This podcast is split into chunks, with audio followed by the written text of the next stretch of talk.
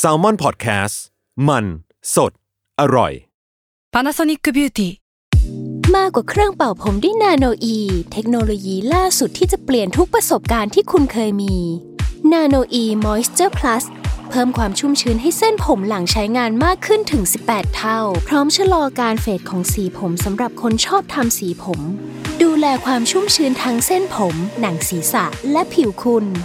Panasonic NA0J มีเทคโนโลยี nanoe ที่ care only you ทฤษฎีสมคบคิดเรื่องลึกลับ สัตว์ประหลาด ฆาตกรรม ความลี้ลับที่หาสาเหตุไม่ได้ เรื่องเล่าจากเคสจริงที่น่ากลัวกว่า fiction สวัสดีครับ ผมยชญ์ บรรพพงศ์ผมธัญวัฒน์อิพภูดม นี่คือรายการ Untitled Case สวัสดีครับ ยินดีต้อนรับเข้าสู่รายการ Untitled Case Trace Talk ครับ สวัสดีครับ สวัสดีครับ ก็สวัสดีครับ สวัสดีครับผมสวัสดีครับ สุดท้ายแล้วก็กลับมาอัดสวัสดีครับอัดผ่านซูม น่าเบื่อจังเลยครับผมชีวิต เจอคนไม่กี่วันเองสองวันสิบสองพาร์ทสองออเละเทะเอ้อกี่วันเองครับเนี่ย ปีใหม่12วัน มีคนบอก12วันเหมือน12เดือนเลยครับทุกคน ครับผม ปีเสือที่มันดุนะ อืม เสือเพ่น เฟสนี้ใกล้ตัวมากเหอะน่ากลัว มีผมเปรียบเทียบชีวิตแบบนี้เว้ยว่า เหมือนเราเล่นผับจีอะแล้ววงมันเข้าค่อยๆ แคบมาเรื่อยๆอะโยนเล่นเกมแนวนี้โยนแล้วจะรู้อะใช่ใช่ใช่แต่พี่ไม่สามารถออกนอกวงไปปั๊มยาได้นะไม่มีไม่มีเอาไม่ได้ อันนี้ออกปั๊มออกไปปั๊แล้มวมันปั๊มในวงแล้วปั๊มยาจะหมดแล้วเพราะว่าเออฉีดไปสองเข็มแล้วรออีกเข็มหนึ่งอะไรอย่างเงี้ยวงมันแคบมาเรื่อยๆเว้ยอันนี้คือวงสุดท้ายแล้วมันสุดแคบท้ายแบบคนที่เหลือรอด เดินไม่เจอแล้วอะคนที่เหลือรอดก็จะเป็นพวกที่แคมปิ้งแคมปิ้งภายในภายในที่ปลอดภัยที่สุด พวกคุณเปรียบเทียบกันนิชเหลือเกินเป็นชีวิตที่ต้องหาอะไรที่หาเสียงหัวเราะเล็กๆสั้นเออๆไปในผมว่าชีวิตมันที่สังคมมันโหดร้ายน่าเบื่อมากเลยอะคือเราคือผมอยู่บ้านไงแล้วผมก็ตั้งตารอไว้ว่าวันศุกร์ผมจะได้ออกไปเจอคนไอ้เหี้ยกูไม่ได้เจอใครเลยเนี่ยแม่งเอ้ยอย่างเซ็ง โอเค อะแล้วงั้นเราก็มาอัปเดตเรื่องราววงการลึกลับรอบโลกกันนะครับได้ครับ ได้ครับ ครับผม ผมมีครับข่าวหนึ่งนี่ข่าวแรกเลย เข้ากับอืมสถานการณ์ช่วงโควิดหนักๆช่วงนี้นะครับ ผมไปเจอข่าวนี้มาครับ เป็นข่าวที่อินเดีย อืม คือมันมีผู้ชายคนหนึ่งครับ ไปเป็นบุรุษไปรษณีย์เกษียณอายุแล้ว อายุอ่า65ปี เขาเขาเคลมอะเขาเคลมว่าเขาอะ ได้วัคซีนโควิดไปแล้ว11โดสฮะ โอ้โหว่าคือเขาเรียกว่าวัคซีนเต็มแขน โอ้โหใช่เชี่ยตอนนี้เขากลายร่างเป็นสัตว์ประหลาดได้ยังนะ แล้วล่าสุดที่สำนักข่าวไปสัมภาษณ์เขาเขาบอกว่าเขาเพิ่งได้เข็มที่12ไปเมื่อสัปดาห์ที่ผ่านมานี่เองโอ้โหโคตรเถื่อนเยอะสุดแล้ว เยอะสุดในโลกแล้วป่ะเนี่ยอันนี้กินเนสเวิลหรือยังอะสิบไม่สองรู้เข็มนี่มัน นี่มันนี่นะสิบสองเข็มนี่ ภูมิเขาเรียกภูมิมันสูงขึ้นแค่ไหนอะผมไม่เคยตรวจภูมิอะ เออไม่เคยตรวจเป็นแสนได้ไหมเหไม่อนกันรู้สิบล้นแต่ว่า เราเราเราเราเคยคุยกับหมออยู่ หมอบอกว่าจริงๆแล้วภูมิคุ้มกันเราอะเวลาไปตรวจมันมีกำแพงนะถึงว่ามันมีลิมิตของมันอยู่อะแค่นี้มันก็จะไม่เพิ่มแล้วอะอ๋ออ่ามีคือซีจะฉีลิ่ดงแค่ไหนเนี่ยมึงก็มึงก็ได้เท่านี้แหละว่าอย่างนั้น เออ แล้วถ้าสมมติว่าเรามาวัดอัตราเฉลี่ย เราเริ่มฉีดวัคซีนเข็มแรกกันตอนต้นปีสองห้าหกสี่หรือหกสามปะหก ปลายปลายหกสามป่ะปลายมันคือปีที่แล้วปลายต้นปีที่แล้วต้นปีที่เอแล้วอต้นปี64ต้นต้นปีต้นปีหกสี่แบบว่าเฉลี่ยแล้วอะชายคนเนี้ยเขาฉีดเดือนละเข็มเลยนะโอ้โหเถื่อนอะเดือนเผื่อๆต้องมาทำมาทำรอบตอนท้ายด้วยแบบเดือนนี้สองเข็มนะ จะได้ครบสิบสองผมสงสัยว่าแล้วไอ้หน่วยงานที่ไปฉีดให้เขาเนี่ยไม่ถามก่อนเหรอผมก็งงเหมือนกัน ผมก็งงเหมือนกันแต่อ้าวเขาลุงมาอีกแล้วมามามา แต่เขาบอกอเหมืย่างนนี้จะฉีดวัคซีนไปกินน้ำอะเขาบอกว่าที่เขาฉีดเยอะขนาดเนี้ย เพราะว่าเขาอะมีอาการเหมือนปวดปวดร่างกายอะซึ่งไม่ได้ไม่รู้นะว่าปวดร่างกายแบบไหน แต่เขาบอกว่าแบบอืมเขาเขาต้องเขาต้องใช้ไม้เท้าเดินแล้วเขาก็แบบปวดเข่าปวดตัวอะไรเงี้ยแล้วทุกครั้งที่เขามาฉีดวัคซีนอะอาการปวดเขาจะหายไปเว้ยคือเดี๋ยวก่อนนะเดี๋ยวก่อนนะ เดี๋ยวก่อนนะ วัคซีนอะไร วัคซีนทารินัลเหรอหรือ ก็เลยไอ้เหี้ยเกิดอะไรขึ้นวันเนี้ยเออเออนั่นนั่นแหละครับข่าวแรก 12 โดสครับ ซึ่งเขาเอาเอาจริงๆไม่รู้ไม่รู้ว่าจริงแค่ไหนนะ แต่ว่าเรียกว่าลุงอืมมาเคลมว่า 12 โดส เรื่องนี้เกิดที่อินเดียาอินเดียครับ รัฐพิหารครับ โอเคครับ ผมมีเรื่องหนึ่งครับเปิดที่อ้าวที่ประเทศจีนครับ แย่งครับกูผมด้วย ผมไม่รู้ผมผมไม่รู้แหละกลัวซ้ำผมพูดรีก่อนบเลยรีบรีบรีบรีบรีบรีบเลยเรื่องนี้เนี่ยเกิดขึ้นที่ประเทศจีนครับเมื่อ เมื่อวันที่เก้าวันที่แปดมกราคมที่ผ่านมานี่เองอืมครับ คือที่จีนเนี่ยมีฟาร์มนกกระจอกเทศอยู่ฟาร์มหนึ่งครับอยู่ที่เมืองที่ว่าชวงสูบางนาถ้าอาจจะผิดนะอ่าฮะคืออยู่ทางตอนใต้ของจีนอือฮึแล้วฟาร์มเนี่ยมีนกกระจอกเทศแปดสิบตัว อืม แล้วมันคือเลี้ยงฟาร์มในเมืองนะครับอืมอือฮึแล้วมีอยู่วันหนึ่งในช่วงเช้าของวันเสาร์พนักงานเนี่ย ลืมปิดประตู อืม แล้วผมไม่ทราบว่าเกิดอะไรขึ้นนกกระจอกเทศก็คงคงนอนอยู่ในในกรงเฉยๆแหละ คือ คือเป็นสิบตัวมันวิ่งออกมา ในเมืองเว้ย release the เชี่ย ostrich แล้วในเมืองคือไม่ได้เป็นเมืองแบบทั่วไปคือเป็นเมืองสมมติว่า เราอยู่กลางสุขุมวิทอะเมืองแบบนั้นอะโอ้โหแล้วคือแบบสามารถเปิดประตูมาเห็นแบบเห็นนกกระจอกเทศมาสิบประตูวิ่งผ่านหน้า คือแบบโอ้โหเป็นกูต้องหยิกชีวิตหยิแบบกไหนตัววะเองอะ ไอ้เชี่ยนี่หรือกูอยู่ในจูแมนจี้วะเอ๊ะกูฝันเออเหมือนจูแมนจี้เลยอะเออเออแบบจูเบนจี้อะแบบอยู่ดีก็โผล่มาอะไรครับ แล้วแต่ละตัวนี่คือแบบตัวใหญ่แล้วเหมือนกันนะ แล้วมันเออมันไม่ได้แค่เดินไปเลยมา มันวิ่งเป็นฝูงเหมือนเหมือนมันตกใจว่ากลับบ้านยังไงดีนี่กูอยู่ที่ไหนอะเออเออก็น่าสงสารอยู่ วิธีการคือต้องให้ตำรวจมาช่วยเว้ยอืมตำรวจก็คือต้องต้องต้องเปลี่ยนหน้าที่จากจากแบบดูแลคนดูจากจากผู้ร้ายอะ มาเป็นแบบมาไล่ต้อนนกกระจอกเทศให้กับฟาร์มอะ อืมอืมวิธีการทำคือก็แบบขับรถตำรวจอะแบบเปิดไซเรนอะอืมไปที่ทางแบบไปทางอยู่ข้างหลังพวกนกกระจอกเทศฝูงเนี่ยอืมแล้วก็ค่อยต้อนมันไปตามทางที่จะอยากให้ไปเว้ยอืมแล้วก็ต้อนเข้าเข้าฟาร์มไปเว้ยอืมมีแค่นี้ครับเลยคิดว่ามันก็เป็นภาพที่แบบเออจูเบนจี้ดีอะเออโคตรจูแมนจี้เลยจริงโอเคครับ ของผมเรื่องนี้จริง ๆ ผมจะเล่ามาสองอาทิตย์แล้วแต่ลืมเล่า เขียนสคริปต์ไปด้วยแหละลืมหยิบมาเล่า ในในอาทิตย์นี้ไม่ได้เตรียมเรื่องอื่นก็เลยเอาเรื่องนี้มาเล่าแทนครับ ครับผม คือมันเป็นคุณซินป็เซียนะฮะบทความที่เอามาจาก The Momentum ครับ คือมันเป็นงานวิจัยที่หลาย ๆ คนน่าจะเห็นแล้วแหละ แล้วก็ผมอ่ารู้รู้สึกว่ามันมันค่อนข้างน่าสนใจดี คือมันเป็นงานวิจัยของรองศาสตราจารย์ ดรวิภูกุตนันท์คือเขาเนี่ยเป็นอือฮึนักชีววิทยาที่เป็นผู้เชี่ยวชาญด้านพันธุศาสตร์เชิงมานุษยวิทยา คือเขาว่าเขียนรายงานในหัวข้อที่ค่อนข้างยาว แต่ว่าจริงๆมันมันโดยสรุปแล้วอะคือเขาหาคำตอบได้แล้วว่าคนไทยอะมาจากไหนกันแน่แบบในแง่ของความเป็นคนไทยอะไรเงี้ยครับเป็นอ่ามีมี DNA ที่มาจากชนชาติไหนเออคือเขาก็พิมพ์พิมพ์บทความเนี้ยงานวิจัยเนี้ยในวารสาร Molecular Biology and Evolution ฉบับเดือนสิงหาคมปีที่แล้วครับอ่าฮะก็ในบทความอะมันมีการเล่าถึงเหตุผลที่มาที่ไปที่ทำให้คุณวิภูเนี่ยมาทำงานนี้โดยเฉพาะเนาะ คือเขาก็เล่าไปแต่ background ของเขาเองว่าแบบตัวคุณปู่เขาหรือตัวคุณพ่อเขาก็มีความสงสัยในชาติพันธุ์ของตัวเองแล้ว แล้วก็ตัวเขาเองก็มีความชื่นชอบเรื่องเนี้ยก็เลยตัดสินใจว่าจะทำ topic เนี้ยในในแง่ของการวิจัยแบบจริง ๆ จังๆนะครับ แล้วก็มีการเกรินๆไปถึงว่าในในอดีตเองอะคนไทยคนอื่นๆ หรือว่าคนที่เป็นนักวิทยาศาสตร์นักวิจัยคนอื่นๆเองก็ก็เคยทำท็อปิกประมาณนี้เหมือนกัน แต่ว่ามันมีเพดานในเรื่องของอืมเทคโนโลยีที่มันไม่ได้แบบ ก้าวหน้าขนาดนั้นในการรวบรวมตัวอย่าง DNA อะไรอย่างเงี้ยครับอืมเออคือฮะปัจจุบันเนี้ยตั้งแต่ปี 2017 เป็นต้นมาเนี่ยคือคุณวิภูเนี่ยเขาสามารถมีเทคโนโลยีแล้วก็มีมีความตั้งใจที่เพียบพร้อมอะคือเขาสามารถ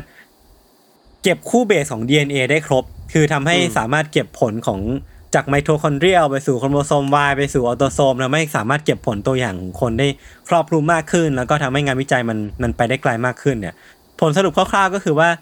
คนไทยในแต่ละภาคเนี่ยก็คือภาคกลางภาคเหนือภาคอีสานภาคใต้อะไรเงี้ยครับอืมน่าจะมาจากคนละที่กันหรือว่ามีมี DNA ที่บ่งชี้ว่ามาจากคนละพื้นที่ หรือว่าคนจากคนละคนละภูมิภาคกันจากโลกใบเนี้ยคืออมโดยสรุปคือคนไทยภาคกลางแล้วก็คนไทยภาคใต้เนี่ย น่าจะเป็นคนมอญคืออมมี DNA เหมือนคนมอญในหลากหลายพื้นที่ของของประเทศมอญนะแล้วก็มีอืมบางบางส่วนที่เหมือนกับชาวอินเดียตอนใต้ ก็คืออมน่าจะมาจอยกันตรงกลางพอดี แล้วก็มีการแบบเอ่อมีมีการเจริญเผ่าพันธุ์กันอะไรเงี้ยครับ ซึ่งส่วนคนเมืองอะ ซึ่งเป็นประชาประชากรหลักของภาคเหนือในไทยเนี่ย มี DNA คล้ายกับชาวใด หรือว่าชาวไตจาก 12 ปันนา ซึ่งมันเป็นแคว้นที่อยู่ทางจีนตอนใต้ ส่วนคนอีสานน่ะมี DNA ที่เป็นการผสมระหว่างกลุ่มประชากรที่พูดมอญกับเขมร แล้วก็อืมผสมกันระหว่างคนไทยใน 12 ปันนา ก็คือมีการแบบ หลากหลายอะเป็นเป็นซุปประมาณหนึ่งเหมือนกันที่รวมรวมคนหลากหลายพื้นที่เข้ามารวมกันในประเทศไทยครับ ซึ่งครับจริงๆมันก็มีรายละเอียดที่ผมข้ามไปอีกคือมันแยกย่อยในในเพศหญิงชายแต่ละภาคอีกเหมือนกัน เอออมก็สามารถไปหาอ่านต่อกันได้ผมคิดว่าก็ก็สนุกดีเหมือนกัน เดี๋ยวแปะลิงก์ไว้ในในคอมเมนต์แล้วกันนะครับ มันเออมันคือการทำลาย มายาคติอะไรบางอย่างใช่ที่มาคนไทยใช่ถูกปะใช่ใช่คือที่ที่มันน่าสนใจแล้ว คนให้ความสนใจเยอะอะคือมันอย่างที่พี่ทันพูดเลยคือมันอืมทำลายมายาคติว่า คนไทยเปล่า มึงคนไทยหรือเปล่าหรือว่าอืมมึงไม่ใช่ไทยนี่ เออคือ เราก็จะทำลายได้เยอะมากเหมือนกันว่าไอ้คนไทยที่เราภูมิใจนักหนา แล้วก็ไป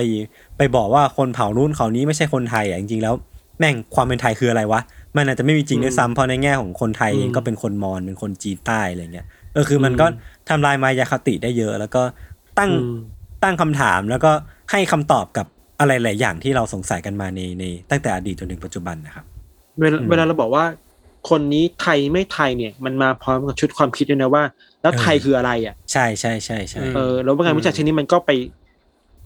ไปตั้งคำถามกับไอ้มาตรฐานความเป็นไทยแบบเดิมๆมาไทยต้องเป็นแบบไหนเนี่ยเออคนนี้ไทยคนนั้นไม่ไทยอะไรอย่างเงี้ยครับครับ มันเอาวิทยาศาสตร์ไปสู้อะเนาะใช่ใช่อันนี้อืมผมก็เลยรู้สึกว่าน่าสนใจดี สิ่งสิ่งที่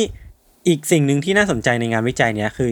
อยากจะพูดถึงในเรื่องของประวัติศาสตร์ด้วยคือ ดรวิภูอะที่เขาเขียนเป็นงานวิจัยนี้มาครับเขาได้รับเกียรติในการให้ออกแบบปกของวารสารฉบับนี้ด้วย ซึ่งเขาก็ได้เลือกใช้ภาพของสุโขทัยอะภาพของไทยในยุคสุโขทัยเป็นเบื้องหลังเนอะแล้วก็มี DNA เป็นเกลียวคลื่นอยู่ข้างหน้า ซึ่งเขาก็บอกว่าอืมสาเหตุที่เขาเลือกสุโขทัยเพราะว่าไอจุดเริ่มต้นของการที่คนไทยมีเชื้อจากจีนตอนใต้อย่างปันสิบสองปันนาหรือว่าจากอินเดียอะไรเงี้ย เขาอะคิดอืมว่ามันน่าจะเริ่มต้นจากยุคสุโขทัยที่มันเป็นยุคเปิดประเทศใหม่ๆ แล้วก็แบบมีคนนู้นคนนี้เดินทางมาอืมแล้วก็คิดว่าไอ้จุดเนี้ยจุดที่มีมีหลากหลายเชื้อชาติอะน่าจะเริ่มต้นจากสุโขทัยเป็นหลัก ก็เลยคิดว่าอันเนี้ยมันน่าจะเป็นจุดรากฐานของของความเป็นไทยในปัจจุบันเหมือนกัน อืมอืมอืมครับเราอะเคยคิดนะ ว่าแบบจริง ๆ แล้วอะตั้งแต่เราเรียนเรื่องประวัติศาสตร์ไทยมาตั้งแต่ตั้งแต่เด็กอะเราก็จะรู้อืมรู้เราก็ได้ได้รับข้อมูลว่าเรา ไทยมันมาตั้งแต่ยุคสุโขทัยเนาะมายุคอยุธยา มายุครัตนโกสินทร์ธนบุรีอะไรเงี้ย เรารู้สึกว่าเราไม่สามารถเรียนแบบนั้นได้เว้ยพอโตขึ้นมาแล้วอะนะอ่เรารู้สึกว่าใช่ใช่เราควรจะเรียนเป็นเรื่องของภูมิภาคเนี้ยเพราะสุดท้ายแล้ว มันไม่มีมันไม่มีใครเป็นไทยในตอนนั้นอะเออแล้วแล้วถ้าถ้าถามจริง ๆ ว่าคนในรัตนโกสินทร์หรือกรุงเทพทุกวันเนี้ยมันมีเรียกว่าสืบวัฒนธรรมสืบอะไรมาจากไหนที่ใกล้สุดก็คงจะอยุธยา แต่สุโขทัยอะมันไม่สามารถนับเป็นอาณาจักรเดียวกันได้เปล่าวะ เพราะว่าตอนที่เออสุโขมันทัยขัดอยู่แย้งกันด้วยซ้ำเออตอนที่เออสุโขทัยอยู่เอออยุธยาก็มีเว้ยเขาลบกันด้วยซ้ำเออออะไรอย่างเงี้ย เออเออมันเห็นด้วยนะมัเห็นด้วยกับพี่โจมันแย่งซีนกันอยู่อะใช่ มันก็เลยแบบเอาแล้วก่อนหน้านั้นก่อนหน้าสุโขทัยคืออะไรอะเออมันควรจะมาเรียนเป็นเรื่องของภูมิภาคนี้มากกว่าว่าแบบ เมื่อก่อนมันมีอาณาจักรนี้นั้นนี้นั้นนะอะไรเงี้ยมากกว่าเว้ยอืมอืมเออเป็นองค์รวมอืมแล้วก็เลยทำให้นึกถึงอีกข่าวหนึ่งอะเมื่อเพิ่งไปอ่านมาเมื่อวานบอกว่า มันมีสสของอังกฤษนะครับ เป็นสสฝั่งอนุรักษ์นิยม ออกมาบอกว่าให้สถานีโทรทัศน์ BBC อะเปิดเพลงชาติ อืมตอนปิดสถานีด้วย เออ เปิดเพลง God Save the Queen อะเพื่อปลุกอ่ากระแสความรักรักชาติของชนคนอังกฤษเชี่ยอะไรเงี้ยอ่าไทยแลนด์โมเดลเออแล้วแล้วคือปัญหาของสสคนเนี้ยคือเขาบอกว่า BBC เดี๋ยวเนี้ยมันเป็นสถานีโทรทัศน์ 24 ชั่วโมงแล้วเนาะ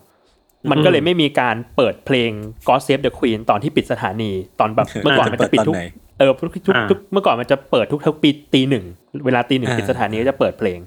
เดี๋ยวนี้ไม่มีแล้วเพราะ 24 ชั่วโมงครับแบบรันตลอด เออ ก็ กำลังเอาสิ่งเนี้ยผลักดันเข้าสภาอังกฤษอยู่ แต่ว่าก็มีกระแสวิพากษ์วิจารณ์จากประชาชนคน UK เหมือนกันนะ ว่าเออนโยบายนี้เหมือนแบบลดความเป็นชาวอังกฤษ แล้วก็เพิ่มความเป็นชาวเกาหลีเหนือให้กับพวกเรามากขึ้นนะแล้วประเทศไทยล่ะครับ ปกติเออเราอะไรมีแต่อย่างนี้จะไปก๊อปอังกฤษไม่ใช่เหรอไทยไปก๊อปอังกฤษอันนี้อังกฤษก๊อปทะก๊อปละเวลาพูดถึงเพลงชาติอะจริงๆ เพลงชาติไทยเองก็เคยถูกเคยมีคนศึกษาอะไรหลายรอบนะว่า มันมันมีอุดมการณ์อะไรนั้นนั้นบ้างอะอ่าพี่ว่าเออเดี๋ยวเดี๋ยวต้องต้องลองไปหาดูอะน่ามาคุยในเกย์แอเดียสักตอนความเป็นชาติไทยอะไรเงี้ยอืมเออน่าสนใจนะจริงจริงๆคือเพลงชาติกับอุดมการณ์ทางการเมืองครับ มันมันถูกใส่เข้าไปในเพลงชาติตลอดเวลาเลยนะอืมอ่า เรื่องอะไรบ้าง การมองประชาชน การมองรัฐ การมองนู่นนี่นั่น มีอะไรและไม่มีอะไรในเพลงชาติบ้างอะไรเงี้ยคิดว่ามันก็น่าสนใจเหมือนกันอืมอืม เออน่าน่าน่าเอามาถอดแบบเป็นท่อนๆ แล้วก็มาคุยกันได้เลยเนาะจริง ๆ แล้วอะเออเหมือนแบบมันก่อนแล้วก็เห็น คนหนึ่งในทวิตเตอร์เขาทำ Data Visualization เรื่องคำขวัญวันเด็กอะ่ะอืมอ่าเราไปทำเป็นติ๊กว่า แต่แต่ละยุคแต่ละสมัยนะครับ มันสะท้อนเรื่องอะไรบ้าง เช่นในยุคที่เป็นสงครามคอมมิวนิสต์สู้กับคอมมิวนิสต์เนี่ยพูดถึงเรื่อง การพัฒนาชาติการการไม่เป็นภัยนู่นนี่นั่นเยอะเป็นพิเศษนะอืม ยุคทักษิณพูดยังไง ยุคอภิสิทธิ์พูดยังไงมี pattern อะไรอยู่อะไรเงี้ยอืมคิดว่าอะไรเนี่ยน่าสนุกดีมันดูมันเนิร์ดเนิร์ดน่าสนแบบใจดีเท่อะงานเท่อะเอ้ยผมแนะนำอันนี้ครับ คุณนิดนกทำใน episode ที่ผ่านมาของเอ่อ The Rookie Mom ครับเอาคำขวัญวันเด็กของทุกปีตั้งแต่มีมาเนี่ยมานั่งคุยกัน ว่าอ๋อมันเป็นมันเป็นยังไง แล้วก็เออมีแพทเทิร์นยังไง แล้วก็มันน่าสนใจยังไง เออก็น่าหนุกดีนะเยวสนุกดีไปลองฮะฟังไปฟังกันได้อืมตามสไตล์นิดนกโอเคครับ มีครับอีกเรื่องครับครับผมคืออันนี้เป็นข่าวช่วงปีใหม่เนอะเราไม่ได้คุยกันมา แต่ว่ามันก็เริ่มมาพูดถึงเยอะคือ มันมีคดีในไทยเรื่องที่หัวหน้ารปภไปข่มขืนอ่าลูกบ้านอะอ่าเออเออ แล้วเราคิดว่ามันมันเป็นข่าวที่จริงๆมันก็ข่าวดังแหละ แล้วมันพูดถึงมันปัญหาอะไรหลายอย่างสะเทือยนขวัญนะอืมเนาะเรื่องใหญ่แล้วเป็นหัวหน้ารปภด้วยครับ เรื่องหนึ่งที่เราคิดว่าน่าคุยในรายการคือ มีมีบอกว่าที่ข่มขืนน่ะพอคิดว่าผู้หญิงน่าชอบ อืม โอ้เหี้ยเพราะว่าผู้หญิงคนเนี้ย ผู้หญิงคนเนี้ยแบบให้ของดูมีมิตรภาพด้วยอะเป็นคน friendly ด้วยคนนี้ก็เลยแบบ คิดว่าน่าชอบเว้ยแล้วแบบเชี่ยโคตรอันตรายเลยอะหนักหนักจัดหืมเออหนักมากหนักมากคือ จริง ๆ สังคมไทยก็ยังมีแนวคิดอย่างนี้อยู่นะครับว่าครับไอ การที่คนหนึงหวังดีกับอีกคนหนึ่งมันแปลว่ารักอะมันแปลว่าอืมชอบคอแบบโรแมนติก แล้ว มันคือใบอนุญาตให้คุณทำอะไรก็ได้เหรอ มันไม่ใช่อะใช่ไหมเออเออเออือมอืมเออคือเรื่องนี้มันสะท้อนหลาย ๆ อย่างมาก อย่างแรกคือโอเคเรื่องความปลอดภัยในชีวิตเนาะขนาดอยู่ในห้องอะ แล้วอีกฝั่งคนที่เป็นผู้กระทำคือหัวหน้ารปภอะอือืมมแล้วทัศนคติคนที่ทำอะที่คิดว่าผู้หญิงมีใจก็เลยข่มขืนได้นี่หรอแบบโอ้อันตรายชิบหายโคตรอันตรายโคตรแย่อะคือเดี๋ยวนี้มันมีการพูดเรื่อง เรื่องความรักความสัมพันธ์หรือว่าเซ็กส์แบบนอนแบบ consent มากขึ้นเนาะซึ่งเรารู้สึกว่าไอ้ consent นี่มันเป็นเป็นหลักที่ที่สำคัญมากๆเลยอะว่าแบบใช่พี่ต้องต้องตกลงปลงใจด้วยกันทั้งสองฝ่ายใช่ ใช่ แล้วเอาจริงๆข่าวเนี่ยมันมีหลายเรื่องมาก ๆ เนาะถ้ากลับมาเรื่องที่พี่โจพูดเรื่อง consent นะครับ คือบางคนอะตีความไปมั่วๆเองว่าการที่อีกฝ่าย ยิ้มให้ เอาข้าวมาให้กิน เอานู่นให้นี่มันคือ consent ที่พร้อมจะมีอะไรด้วย คนละเรื่องกันเลยแม่งแบบมันโอ้ยเชี่ยสังคมเอเชียฝั่งเอเชียเราแม่งเป็นเรื่องนี้หนักมากเว้ยเอออมอันตอรายย่างที่เราเคยเล่าเรื่องญี่ปุ่นอะไรอย่างงี้ที่คแบรับบไทยเองก็มีเนาะมอีกเรื่องหนึ่งคือ เหมือนกับว่าเข้าใจว่าเป็นญาติของฝั่งคนทำคนร้ายครับเราพออะมบอกว่าพอข่มขืนเสร็จปุ๊บเนี่ยเดี๋ยวจะไปสู่ขอนะให้มันจบจบๆไปอะโอ้โหออกไปเชี่ยคือเราก็ไม่แบบได้ ขึ้น คือโหแตะไปแต่ละเรื่องคือ มันพังทุกเรื่องมันบ้งทุกเรื่องเลยอะแม่งบงแบบอ่าอื้อหือเราเลยไม่แปลกว่าเป็นข่าวที่ทำให้เราแบบโหจิตใจ fail ในต้นปีได้มากๆอะมคือแตะตรงไหนเรารู้เลยว่าสังคมนี้มันอยู่กับทัศนคติเรื่องเพศ เรื่องความรุนแรงทางเพศ เรื่อง consent ยังไง แล้วมันมีปัญหาเรื่องนี้จริงๆในสังคมไทยอะอืมอืมอืมเออหนักครับนะครับครับหดหูเลยครับ มาครับ ผมจะ lift up พวกคุณขึ้นมาเองครับ มีไปเจอข่าวนี้ครับ เกิดที่แคลิฟอร์เนียครับ มีตำรวจสองคนครับ ถูกไล่ออกครับ คือไล่ออกจากอืมงานเลย ออกจากการเป็นตำรวจเลย เพราะว่าถูกจับได้ว่าเล่นโปเกมอนโกตอนที่ไล่จับคนร้าย ไม่ทำงานการทำงาน ผมชอบข่าวนี้มากแล้วแล้วถามว่าแล้วเขารู้ได้ยังไงเพราะปรากฏว่าเออมันมีคนที่รับผิดชอบคดีอะครับเขาไปเอาภาพจากระบบกล้องวิดีโอในรถมา บอกว่าระหว่างที่เกิดเหตุโจรกรรมขึ้นน่ะตำรวจสองคนเนี้ยคนหนึ่งอะ ได้บอกตำรวจคนที่ขับรถอยู่อะว่าแบบเฮ้ยอืมถนนสาย 46อะมีคาร์บิคอนโผล่มาเว้ยคาปิกอนต้องคาร์บิคอนด้วยนะ ต้องเป็นคาร์บิคอนด้วยใช่เออแล้วศาลก็เลยตัดสินกลัวก็ศาลก็ตลกเหมือนกันนะศาลก็เออตัดสินว่าคำว่าคาร์บิคอนที่พูดถึงเนี่ยหมายถึงโปเกมอนในเกมโปเกมอนโกแน่อ่าก็ใช่ไงก็ ใช่ไม่มันมันถึงคาอย่างอื่นหรือเปล่าเช่นแก๊งอาชญากรชื่อคาบิกอนหรือเปล่าอ๋อแต่ว่าคาบิกอนภาษาอังกฤษมันคือ Snorlax ปะใช่ปะใช่คือเขาเออเขาเรียก Snorlax เขาเรียกใช่สนอแลกเขาเรียกสนอแลกแต่ว่าสนมัอนแลก็กไม่น่ามีคำอื่นว่า Snorlax ชื่อมันดูเป็นแก๊งเหรอ ไม่น่า แก๊งไม่น่า Snorlax เออแล้วนอกจากเนี้ยก็เลยเขาเลยตรวจสอบบทสนทนาในวิดีโอเนี้ยเพิ่ม ก็พบว่าตำรวจสองคนเนี้ย ขับรถไปทั่วเมืองเลยเพื่อไล่จับโปเกมอน มีการพูดว่าแบบ เนี่ยมีโทเกชิกอยู่ที่ถนนสายห้าสิบด้วยนะ อะไรอย่างเงี้ยแฮปปี้ก็เลยเดียกเรียบร้อยตัวไล่ออกครับ เรียบร้อยเรียบครัร้อบยครับ ครับผมมีอ่าอีกครับ ครับผมอันนี้โอ้เรื่องส่วนตัวแล้วครับ ครับ มาแล้วครับยกช่วงนี้ คือผมเพิ่งรู้ความหมายความว่ายิ้มแบบอารมณ์เจาะเป็นยังไงเว้ยเออมันเป็นยังไงครับ คือผมเห็นข่าวที่คุณหมอคนหนึงบอกว่า ไม่ต้องกลัวได้ติดโอไมครอนทุกคนน่ะอ๋อแล้วคือแบบ แล้วแกแล้วเราคุย เอ๊ะเราคุยกับน้องที่มาเธอว่า อันนี้เรียกว่าอารมณ์เจาะไหมยิ้มแบบนี้ผมบอกอ๋อใช่น้องบอกใช่อารมณ์เจาะอย่างนี้เลยพี่นะมันคือยิ้มยังไงวะอารมณ์เจาะอารมณ์เจาะพี่แบบมีในอะไรบางอย่างนึกออกปะมันคือหน้าของพศไพวันอะอันนั้นคืออารมณ์เจาะที่ตัวอย่างชัดเจนที่สุด ใช่คุณหมออมที่มาบอกว่าไม่ต้องกลัวอ่าได้ติดทุกคนเนี่ยก็อารมณ์เจาะเว้ยอืม เชี่ยต้องไปหาดูก่อนไหมคุณหมอผมคิดว่าในช่วงเวลาหลังๆวันนี้คนไทยอยู่กับความสิ้นหวังได้เก่งขึ้นนะอืม คนไทยเก่งคือมันนะก็เป็นเรื่องสิ้นหวังแบบหนึ่งที่คนไทยอยู่กับความสิ้นหวังได้เก่งขึ้นน่ะ คือแบบหาเรื่องเฮฮาแต่ละวันให้แบบชีวิตมันดีขึ้นน่ะพี่เดี๋ยวก็อาจจะไม่ค่อยดีเท่าไหร่แต่ว่าก็ก็เป็นวิธีการเยียวยาตัวเองไปแบบหนึ่งในการเออหาวิธีการแบบนี้เอาตัวรอดในเอาตัทางวรอดจิตจิตใจของคนไทยเนาะก่อนที่จะพังไปกว่านี้อืมผมไปเจอมาอันหนึ่งพอคุณทันพูดถึงเรื่องนี้ก็เลยนึกได้ว่า ช่วงนี้หมูแพงเนาะแล้วก็มีคนอืมโพสต์รูปว่าถือหมูมาตั้งแต่ 95 บาท ตอนนี้ 175 บาทแล้วครับ อยากถามว่าตอนนี้มูลหรือยังผมจะปล่อยตอนที่เราเท่าไหร่ดี เรียกได้ว่าเก่งกำไรหมู หมูมันบูดไปแล้วเหี้ยแล้วก็มีคนมาบอกว่า รีบปล่อยตั้งแต่ตอนนี้เลยครับ จากใจคนที่คนที่ดอยผักชี อันนี้ อันนี้คือซื้อหมูหรือซื้อคริปโต โคตรดี คนไทยแม่งตลกมาก ครับ ครับ อะโอเค ผมมีเรื่องสุดท้ายครับครับผมบอกเลยว่าเรื่องนี้สนุกครับ คือผมไม่อ่านเจอมาว่าตอนเนี้ย จริง ๆก็สักพักแล้วเนาะนานแล้วเหมือนกัน คือชาวชาว Flat Earther ฮะหรือว่าชาวโลกแบนเนี่ย อืม ตอนเนี้ยเขามาพร้อมทฤษฎีใหม่ครับว่าว่า เอ้ย โลกแม่งไม่ได้แบนเป็นแผ่น disc เว้ยแต่ว่าแต่ว่าโลกโลกแบนแบบเป็นโดนัท มีรูตรงกลางนี่เหรอ มีรูตรงกลางเหี้ยมีรูตรงกลาง แล้วได้ยังไงวะเนี่ย คือแล้วเขาก็มีทฤษฎีสนับสนุนมากมายเว้ย ซึ่งอยู่ในแบบเออในงานแบบของแบบรวบรวมชาวโลกแบนทั่วโลกเนาะ conference อะไรเงี้ย ประมาณซึ่งมันมาเพื่อปิดจุดอ่อนของโลกแบนหลาย ๆ อย่างครับ เช่น ไม่มีใครตกขอบโลกเว้ย เพราะว่าโลกมันเป็นโดนัทต่างหากทุกคน อ๋อ ยังไงอะ เพราะว่าไม่ตกเพราะว่าอ๋อมันมันโค้งลงมาเหรอนี่เหรอใช่มันเป็นแบบเป็นเป็นรูปโดนัทคือมีรูตรงกลาง แล้วก็เป็นเหมือนโดนัทเลยอะเป็นผิวโค้งอ่าๆแต่ว่าตรงกลางเป็นรูอ่าเออ ก็เลยไม่มีใครตกขอบโลกอ่าเพราะว่ามันเป็นเพรูราะมันจะมาย่อีงกไงทางหนึ่งใช่ แล้วทีเนี้ยเขาก็บอกว่าไอ้โดไอ้ที่เป็นทรงโดนัทเนี่ยที่เราไม่รู้ว่าโลกเป็นทรงโดนัทเพราะว่าแสงเดินทางเป็นเส้นโค้งครับ อือฮึอ่าทำให้เวลาเรามองอะไรไปเนี่ย เราก็จะไม่เห็นมันตามที่มันเป็นจริง ๆ เพราะว่าแสงมันโค้งตามโดนัทอ่าอะแสงโค้งได้เนี่ย แสงโค้งได้จริง แต่ว่ามันก็ไม่ได้อธิบายว่าทำไมโลกเป็นรูปโดนัทปะวะกูงงแล้วเนี่ย แล้ว อันนี้พีคสุดผมชอบมาก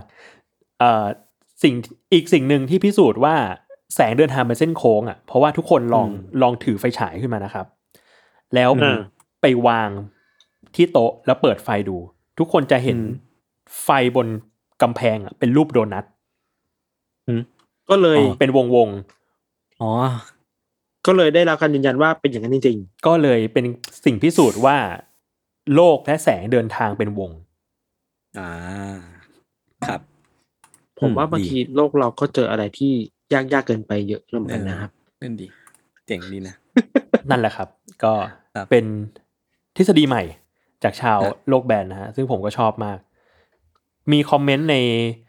กลุ่ม Untitled Club ของเรานะฮะ บอกว่าเหมือนเหมือนคนกลุ่มนี้คือ โลกเป็นทรงอะไรก็ได้ที่ไม่ใช่กลมอะฮะอะไรก็ได้อะโลกมึงจะเป็นทรงแรปเตอร์ถือมีดก็ได้อะไรอย่างเงี้ยได้มีด โอเค ได้คจรับบได้ครับ ก็นั่นแหละครับ อ่านเอาไปอ่านกันสนุกสนุกๆได้ครับ จะไปซีเรียส ครับผมว่ามันครัก็บเป็นทฤษฎีที่โอเคก็ยังไม่ทำร้ายใครนะอืม ใช่ใช่ไม่เหมือก็นพวกแอนตี้แต่วัก็คมีซีสนติอะไรพวกเนี้ยเอนะอแต่ก็มีสติเป็นหนึ่งก็ยังดีว่าวิทยาศาสตร์นะเว้ยแก อืม มีมีคนถ่ายภาพมาได้ว่าโลกมันเป็นยังไง คือพี่รู้สึกว่าลุกอัพหน่อย มันมีมันมีทฤษฎีทางวิทยาศาสตร์จริง ๆ ที่บอกว่าอาจจะมีดาวที่เป็นรูปโดนัทเอออมด้วยแบบอ่าด้วยใช่ใช่แรงโน้มถ่วงของมันด้วยด้วยเออสภาพแวดล้อมทาง อวกาศอะไรเงี้ย แต่อันนี้ก็คือเอามา apply กับโลกเลยจบอืม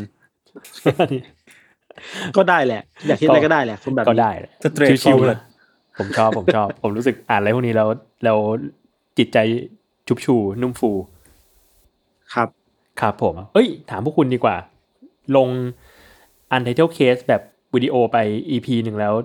เป็นยังไงบ้างครับ ได้เข้าไปอ่าน feedback กันหรือเปล่าเอ้าลงไปแล้วเหรอไม่ได้อ่านผมไม่รู้เลยลงไปแล้วครับลงแล้วเหรอ ผมไม่ลได้งอ่าน แล้วครับ ลงเมื่อเสาร์ที่แล้ว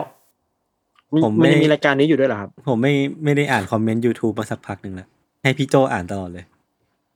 ผมเข้าใจได้ ก็ดีนะก็ดีนะ แอบอ่านอยู่ก็ดีนะ เออเออเหมือนแบบว่า บางคนเขาก็อยากจะมีอะไรดูไปด้วยระหว่างนั้น คือผมก็ใส่ภาพ insert ไปด้วยแหละอืมระหว่างที่เล่ากันอะไรเงี้ย ถ้าใส่แต่คน มั่วๆใส่มั่วๆไปคนจะรู้ไหม รู้รู้แหละ รู้แหละน่าน่าจะรู้นะเขาน่าจะมีความรู้ประมาณเราเหมือนกันแหละก็คอมเมนต์มาด่าแบบมึงใส่เหี้ยอะไรมา ถ้า